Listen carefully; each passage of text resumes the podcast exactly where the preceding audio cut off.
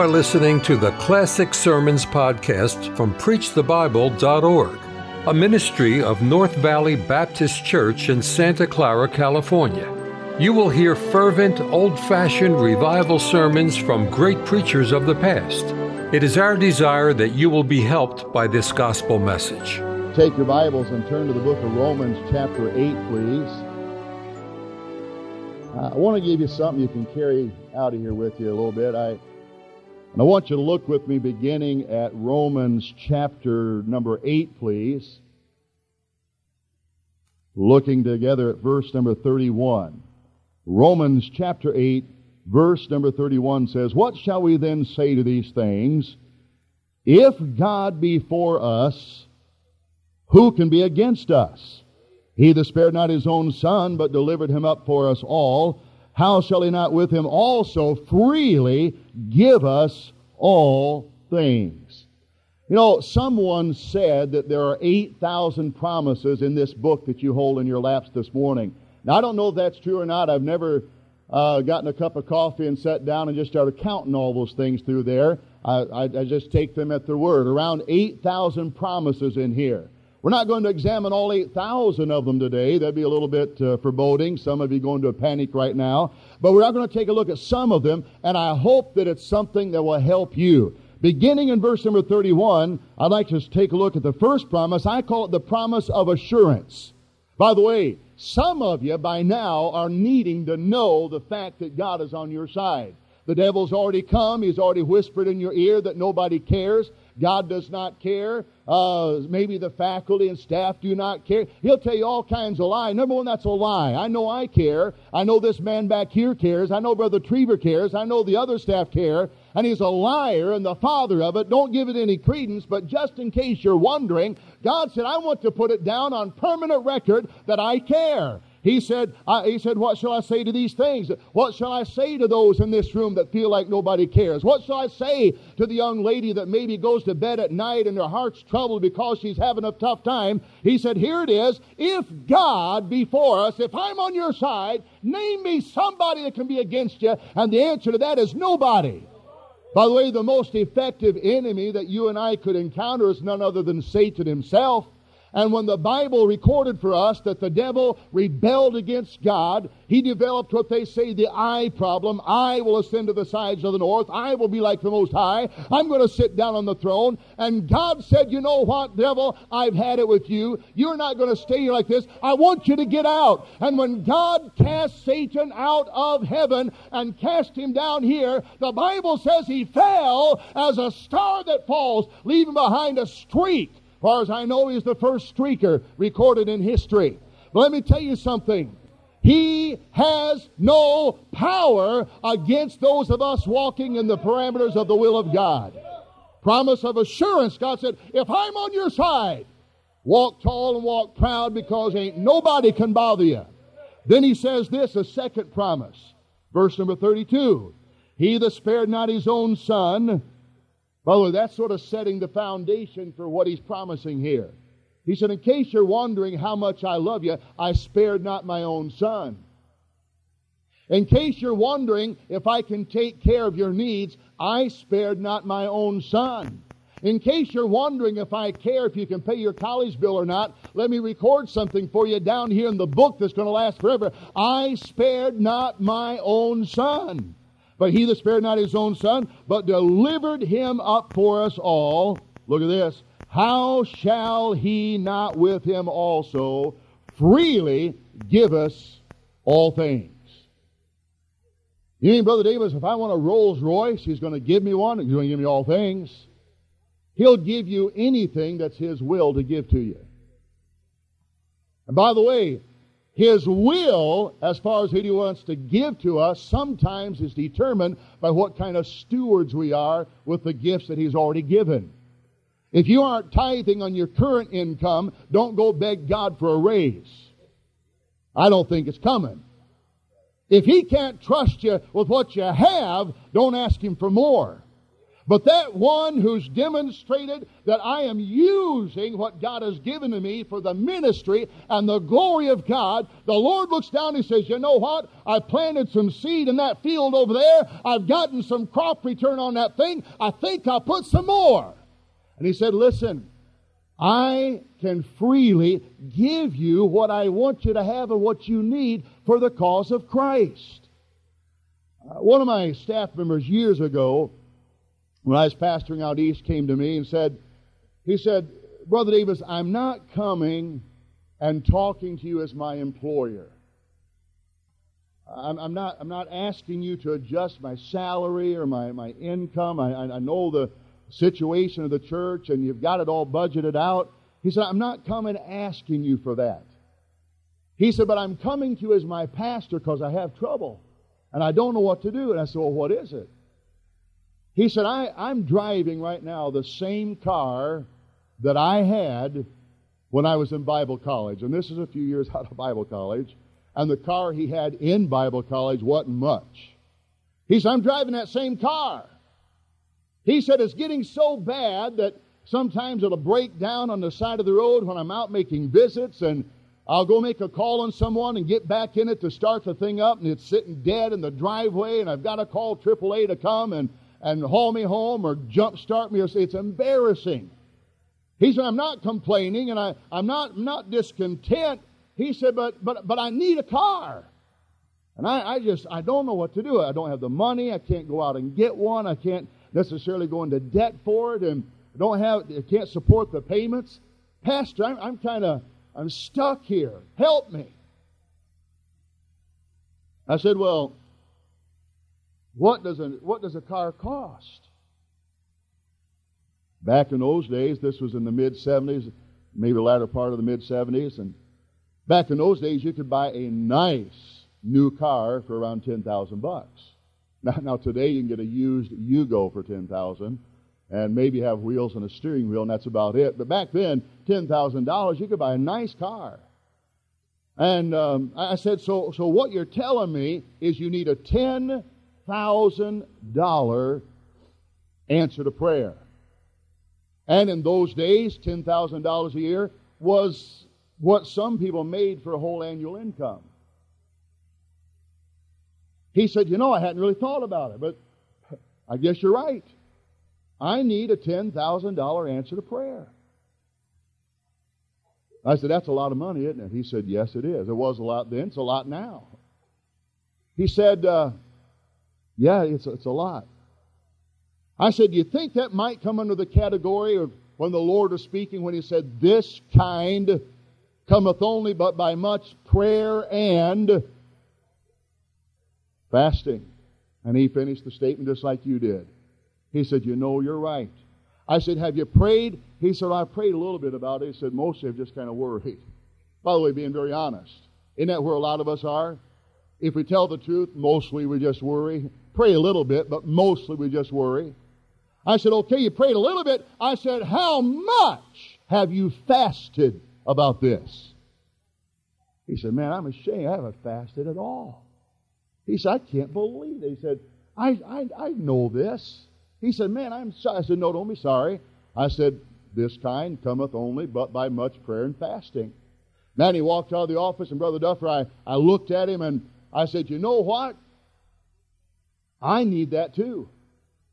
There I was pastoring the church, and I had all these needs as for the ministry, and I'd been praying a little bit and worrying a little bit more and trying to figure out. And I said, you know what? If he needed that, and I needed to be reminded of that, maybe our church folks need to be reminded about that too.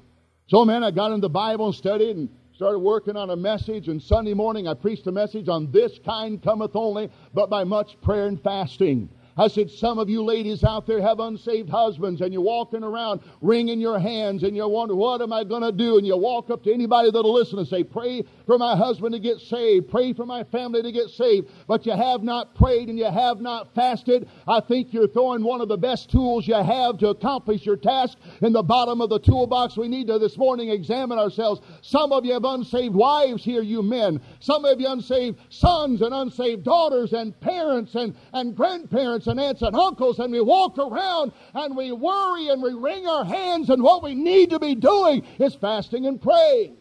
And we don't. We wonder why we never get the answer. Maybe that's why. Boy, I went down different things and finances and health and different needs and so forth, and gave the invitation. Man is one of those down home, they call them gully washers. I mean, everybody came, and so much so that the aisles just filled up and people were kneeling there at their seats. One of the men, about halfway back in the middle section of the auditorium, had made his way out to the aisle wanting to come forward, and that's as far as he got. Could not go forward. Folks were kneeling in the way, and he was standing there, and he caught my eye, and he began to motion for me to come back to where he was. And Dr. Jorgensen, I remember looking at him, and I thought to myself, I don't know why that guy's coming. I know him. He has no needs. Man, he's got money. He's got a home. He's got cars that are paid for. He's in good health. His family is saved. They're in our church here. What's he responding to? I know why some of these others are here, and one of my staff member that had talked to me in the office, he and his wife were down there crying and praying together. And so I made my way back to where this man was standing, and I said, what is it? He said, Brother Davis, I was listening to the message. He said, I thought, I'm finally sitting through a sermon I don't think I'm under conviction about. You ever been there? I mean, you finally think, praise God. I finally made a message where I don't have to run to the altar. I mean, you'd gotten everything in order, and as far as you knew, I mean, your tithing was under control, and soul winning, and Bible reading, and prayer, and you hadn't kicked the dog, and everything was going just right. I mean, you're all right. He said, but then all of a sudden, I was standing there thinking, I finally made through a mess. I don't think I have to respond. I think I'm okay. He said, but all of a sudden, it was like God took an ice pick and stabbed me in the heart. And I don't know what in the world it's all about. I thought maybe you could tell me. I said, well, what is it? He said, I don't know where this came from. He said, it wasn't a loud voice. I didn't hear it like words. He said, but I know God's dealing with it. He said, I just know that I know it. I said, what do you know that you know? He said, God wants me to give my car away. And I'm wondering if you knew anything about it. I said, yes, I do. I need a car. I've been praying about it for about 30 seconds, and I said, man, I got to ask you a question. Did somebody come and give you a prayer request? That's how we Baptists do that, I call it Christian begging. You find the richest person in the church, and you go to that person and say, dear brother so-and-so, or dear sister so-and-so, would you pray with me? I have 4 bald tires on my car, and I want you to pray that God would put it on somebody's heart to buy me some tires. Now they never go to the poorest family in the church and tell them. It's always the most well-off people. I said, has somebody come and done some Christian begging? Prayer requests to you? He said, Brother Davis, I don't know what you're talking about. No one said a word to me about this. I don't know what you're talking about. I said, have you overheard? See, I was still kind of like, wow, this is amazing. I said, have you heard somebody talking about needing to get? He said, Brother, no one has talked to me. Haven't heard anybody talking to anybody. All I know was I'm standing here, not having to go forward. Thank God. Finally made it through an invitation. I didn't feel like a dog. And now, and all of a sudden, ice pick in the heart, give you a car. He said, do you know who's supposed to get it or don't you? I said, yes, I do. He said, fine. Reached into his pocket and pulled out these keys to a brand new, about 2-week-old, Chrysler Cordoba. Now, that doesn't mean a lot to some of you because they've kind of retired that model, but it was the top of the line, brother. Back in the days when you just basically had steering wheels and tires on the ground and maybe an AM radio. No air conditioning. This thing had power door locks, had power seats, power windows, cruise control, air conditioning, AM, FM, 8-track. We're in the 70s, come on. It was a big deal back then. But, it was loaded. Rear window, defroster. Brother, no one had that. You didn't have that unless you carried a little monkey around the back that wiped it off for you. I mean, those things didn't exist. And he said, here. He said, just give it whoever. I don't even care, Pastor. If you know and God knows and you just give it away, let me know tomorrow. I'll go down to the motor vehicle place and sign the title over to them. It's theirs. Doesn't cost them a penny. I'll pay for whatever transfer fees are involved. Just here. And he gave me the keys. Man, I called that staff member and his wife into my office after the service that morning, and they came in there, and I said, I saw you down the altar praying. I said, I have a suspicion I know what it was you're praying about. He said, yes, Brother Davis. He said, you know what? He said, I know God can do it. I know God can answer prayer, and I know He does, but I just have a hard time believing that He's going to do it for me. You ever felt that way? I have. By the way, that's biblical. Lord, I believe. Can you finish that verse? Help thou mine unbelief. In other words, we believe, but He's going to give the car to Dr. George. He won't give it to me. He'll get Brother Trebo. I'm not going to. I mean, God doesn't do that for me. He just does that for everybody else. And I said, well, He's heard your prayer. And He's answered your prayer. I said, I have something to give to you. And I handed those brand new Chrysler Cordoba keys over into his hands. And when he looked at them, he looked back up at me. I said, yeah, brand new car sitting out in the parking lot. It's yours.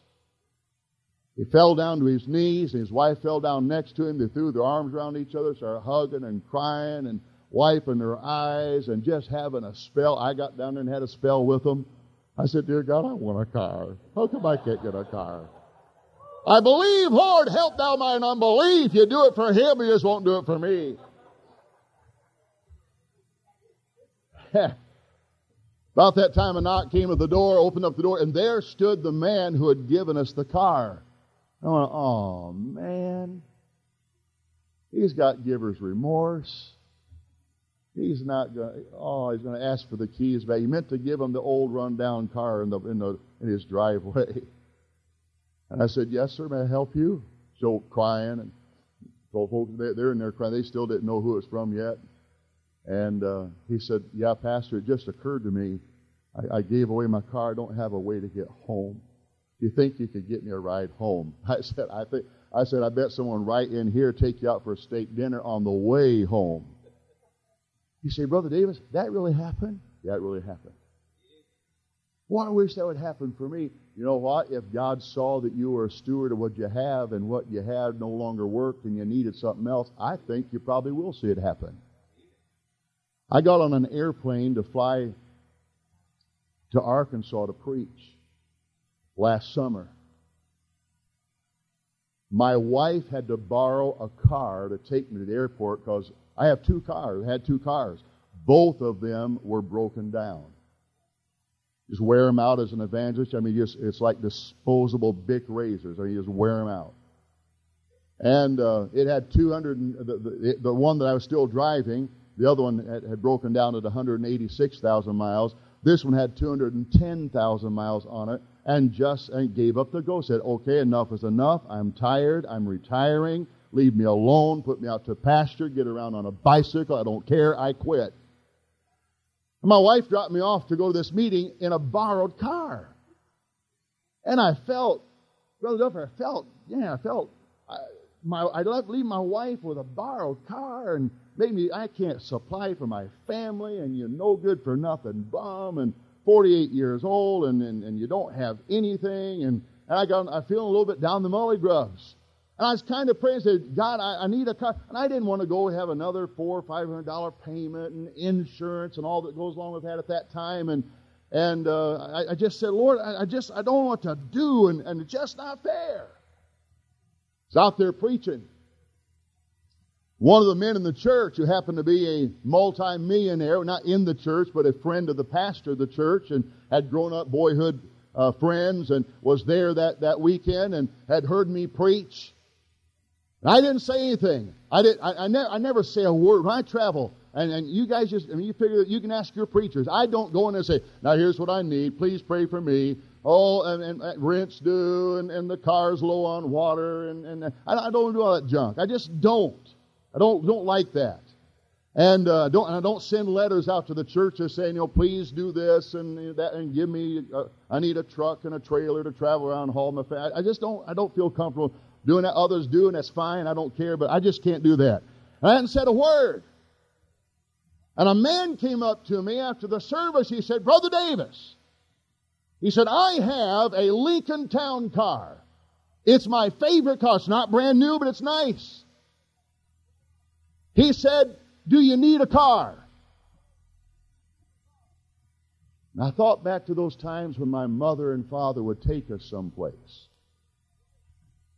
And they would say, boys, I had 5 boys, boys, you go over to this house and those people ask you if you want something, you tell them no. We're not going over there to be like a bunch of locusts pilfering through their cupboards. You tell them no. You're not hungry.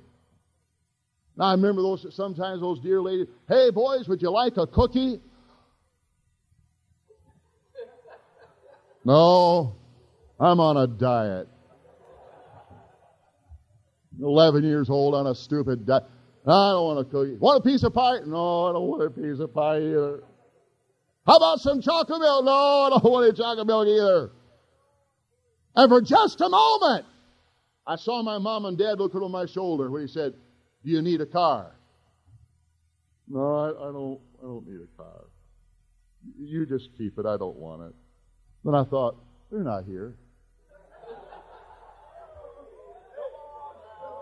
I'm in Arkansas. They're in North Carolina. By the time they hear about it, I'll be out of reach. I looked at that guy and I said, are you serious? He said, yeah. He said, I want to give you this car. I had big tears well up my eyes. I said, sir, my wife dropped me off at the parking lot, or at the airport, in a borrowed car because both of mine had just given up the ghost.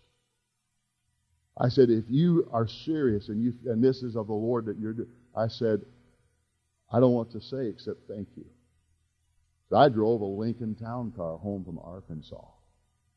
Couldn't afford the gas, but I was driving a town car on the way home, brother, waving to people on the way by. Hey, got a town car. Hope you like your Yugo. Looks pretty nice. Fit in my trunk.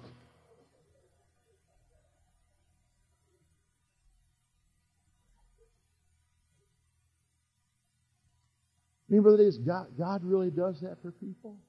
Yes, He does. I mean, God would really care about me in Bible college that I'm being a good steward. I'm not. Now, if you're out buying 45 pizzas a week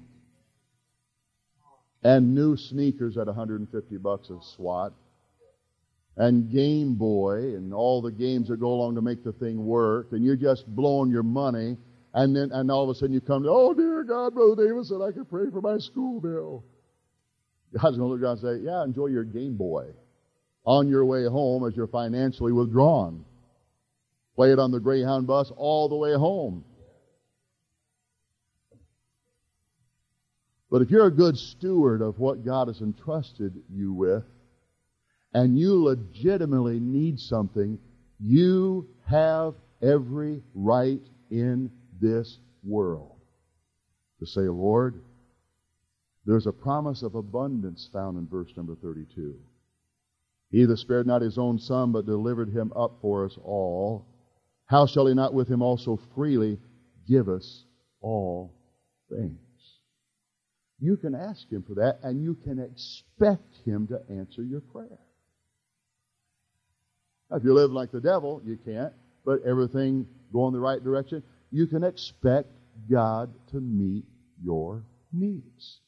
The promise of assurance, if I'm on your side, who can be against you? The promise of abundance, I'll freely give you all things. By the way, if I didn't hesitate to send my son to the cross to die, what is it to me to get your car? What is it to me to help you pay your school bill? That's nothing to me. I can do that. Why don't you just come and claim the promise?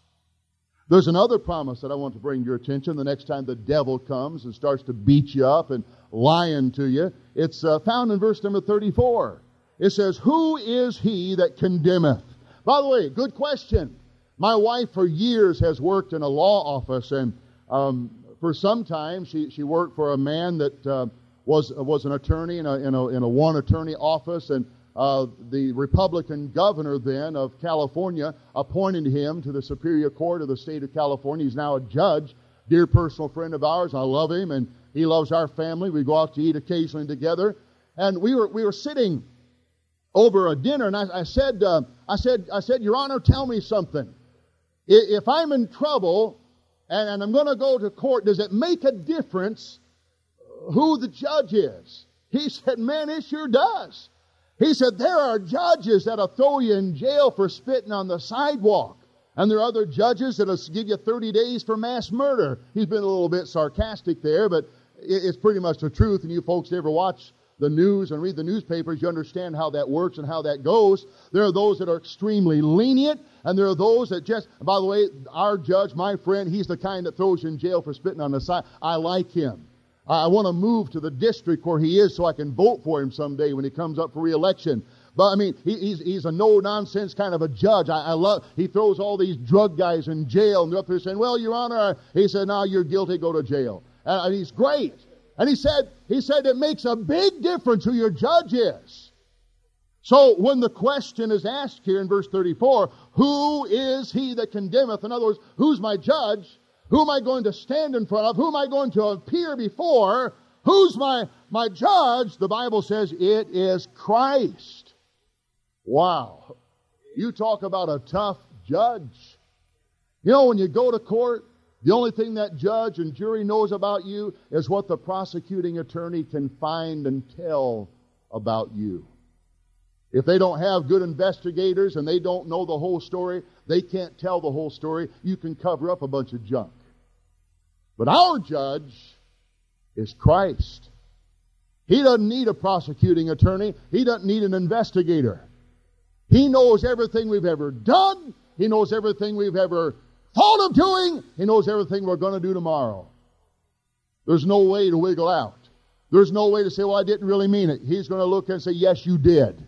Don't try to cover up your motives to me, sir. The eyes of the Lord look to and fro throughout the entire earth. He sees right down to the very heart of man. He knows what's going on. So when the question was asked, who's the one that's my condemner? The question is, it's Christ. Christ is my judge.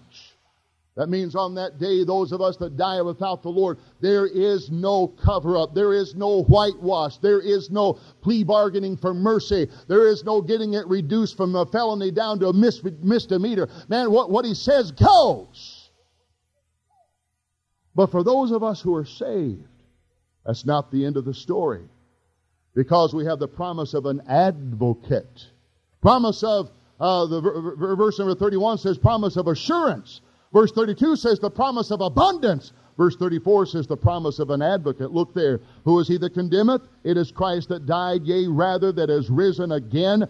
Wait a minute. Here's the rest of the story, as Paul Harvey would say. Who is even at the right hand of God, who also maketh intercession for us. The judge is our advocate. Years ago, we outgrew our property, and our church bought a Catholic church.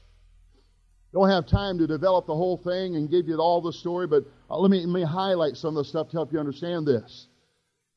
It was a facility, had 62 different classrooms in it, had an auditorium, had public men and lady restrooms in there, and office space, and located on about 10 acres of property, and it was a park.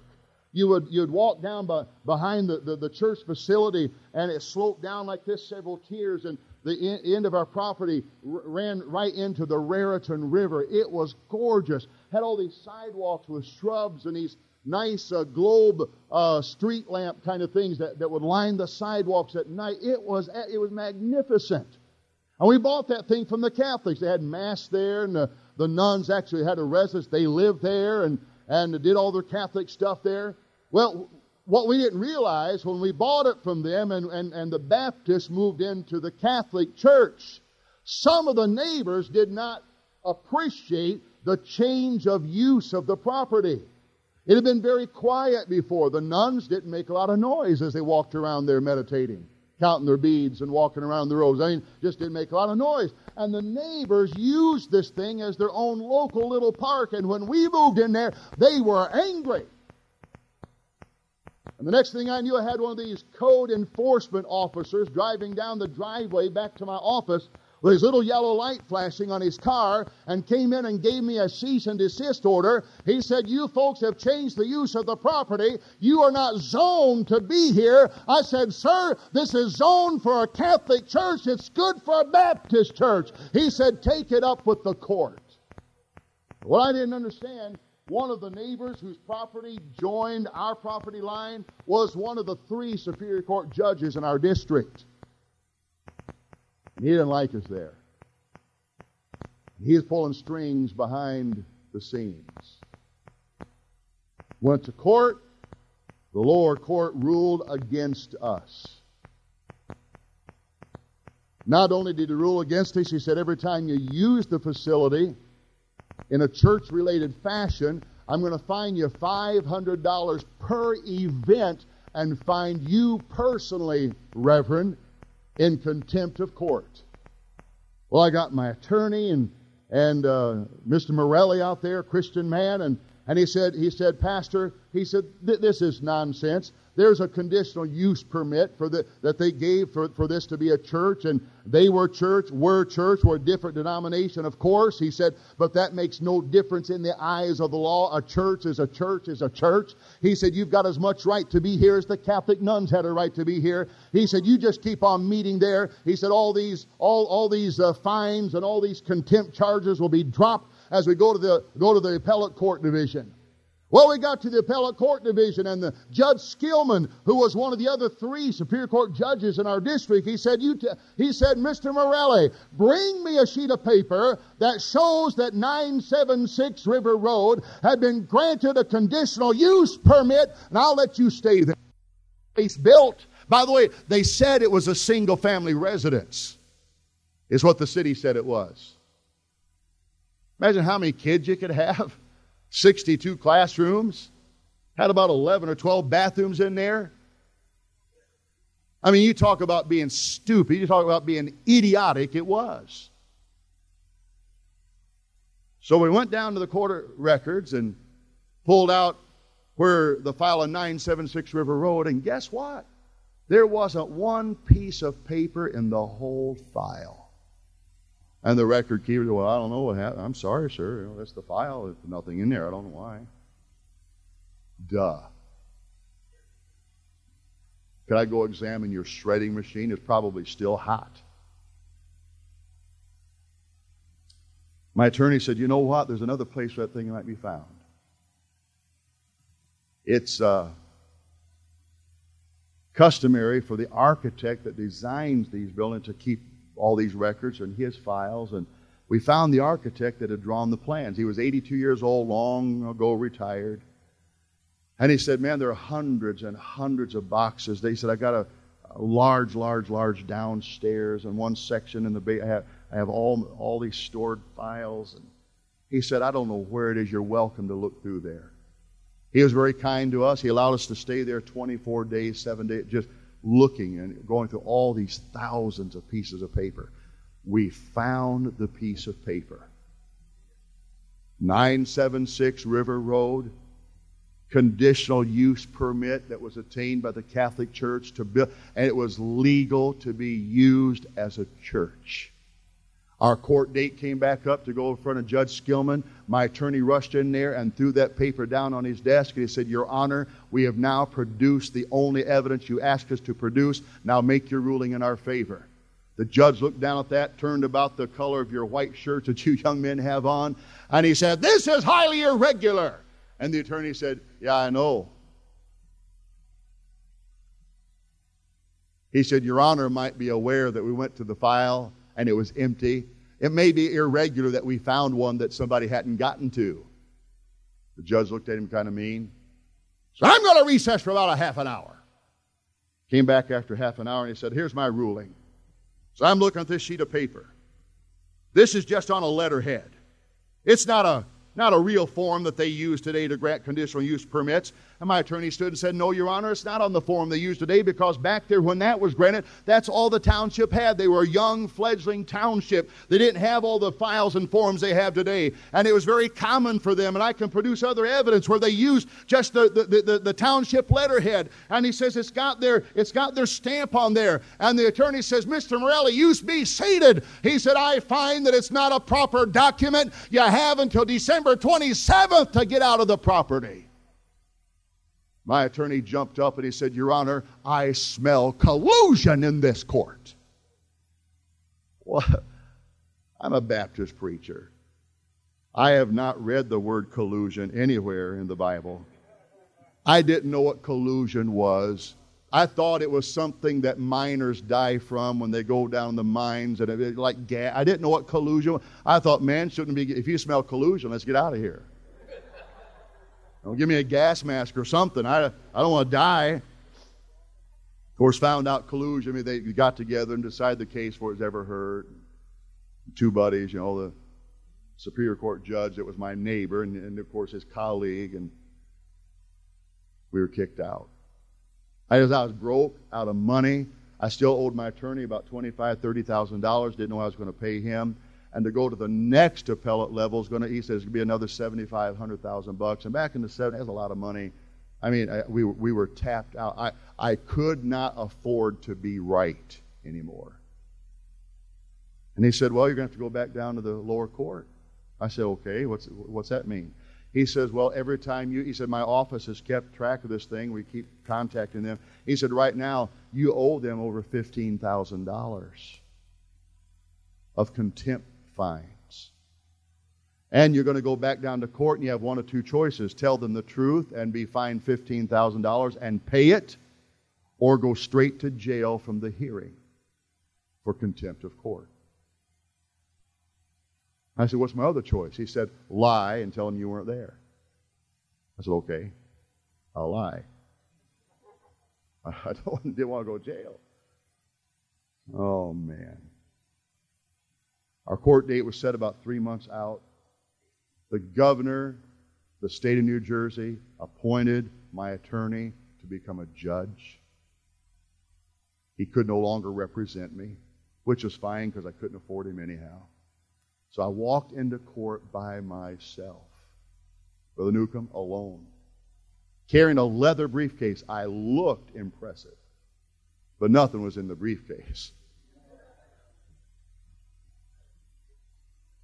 Judge came out. Guy had us all stand. Hear ye, all come to order. The state of New Jersey, the honorable judge, blah, blah, blah, blah. And one of the township attorneys, there were three of them and one of me, three real attorneys, one fake guy over here.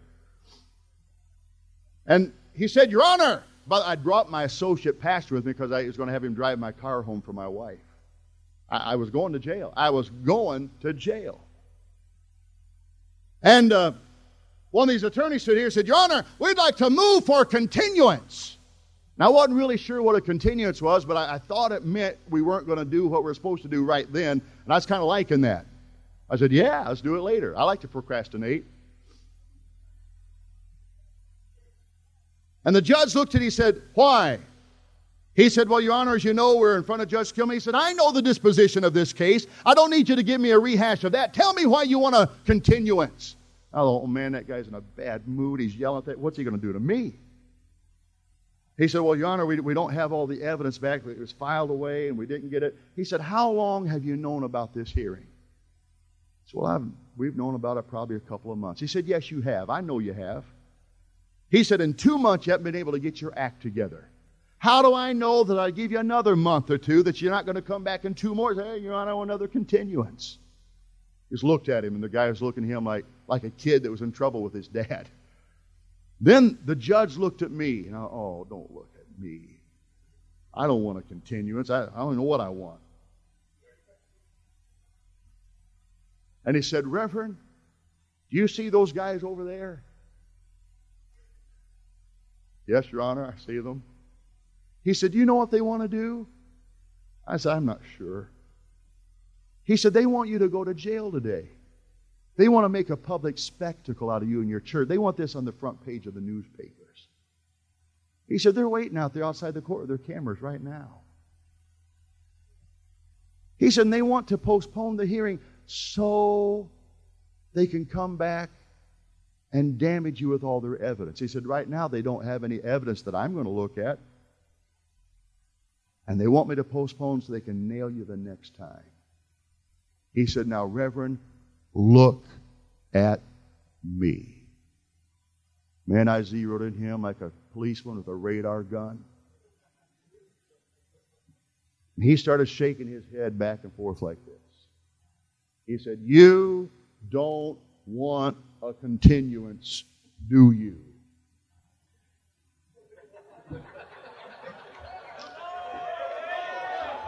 No, Your Honor.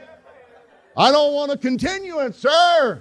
He winked at me. It's all right, wasn't San Francisco. He winked at me and said, I thought that was going to be your position. And he looked back over those guys smiling. He said, I'm denying your request. He said, Reverend, I'm dismissing these contempt charges. You go home to your family. Have yourself a great day. I said, I will. I'm having a great day right now, Your Honor. And I walked out of there free and didn't have to pay $15,000. He said, how'd that happen, Brother Davis? How'd you go from going to jail to going home to have cornbread with your wife? I'm from the North Carolina. That's what you eat down there. Because my judge became my advocate. Now, Revelation 12 tells us that Satan is the accuser of the brethren. Running up there, arguing and tattles. You think your little brother tattles on you? Ain't nothing like the devil. Running up there, running off his stinking mouth all the time, tattletaling like crazy. Did you see what Wally did? Did you see what Dr. I don't think the devil calls him Dr. Jorgensen, but do you see what Dr. Jorgensen did? Do you know what Brother Duffer is doing? And just accusing the brethren. And our judge, instead of saying, really? Show me the evidence. Judge says, get out of my face. Wally isn't a sinner. Yes, he is. No, he's not. Because I'm looking at him right now. You know what I see? I see someone who's been justified. I see somebody who has been made righteous through my blood. Don't you come around here arguing about him, pestering him anymore. I have no interest in what you've got to say. Get out of here. Streak again.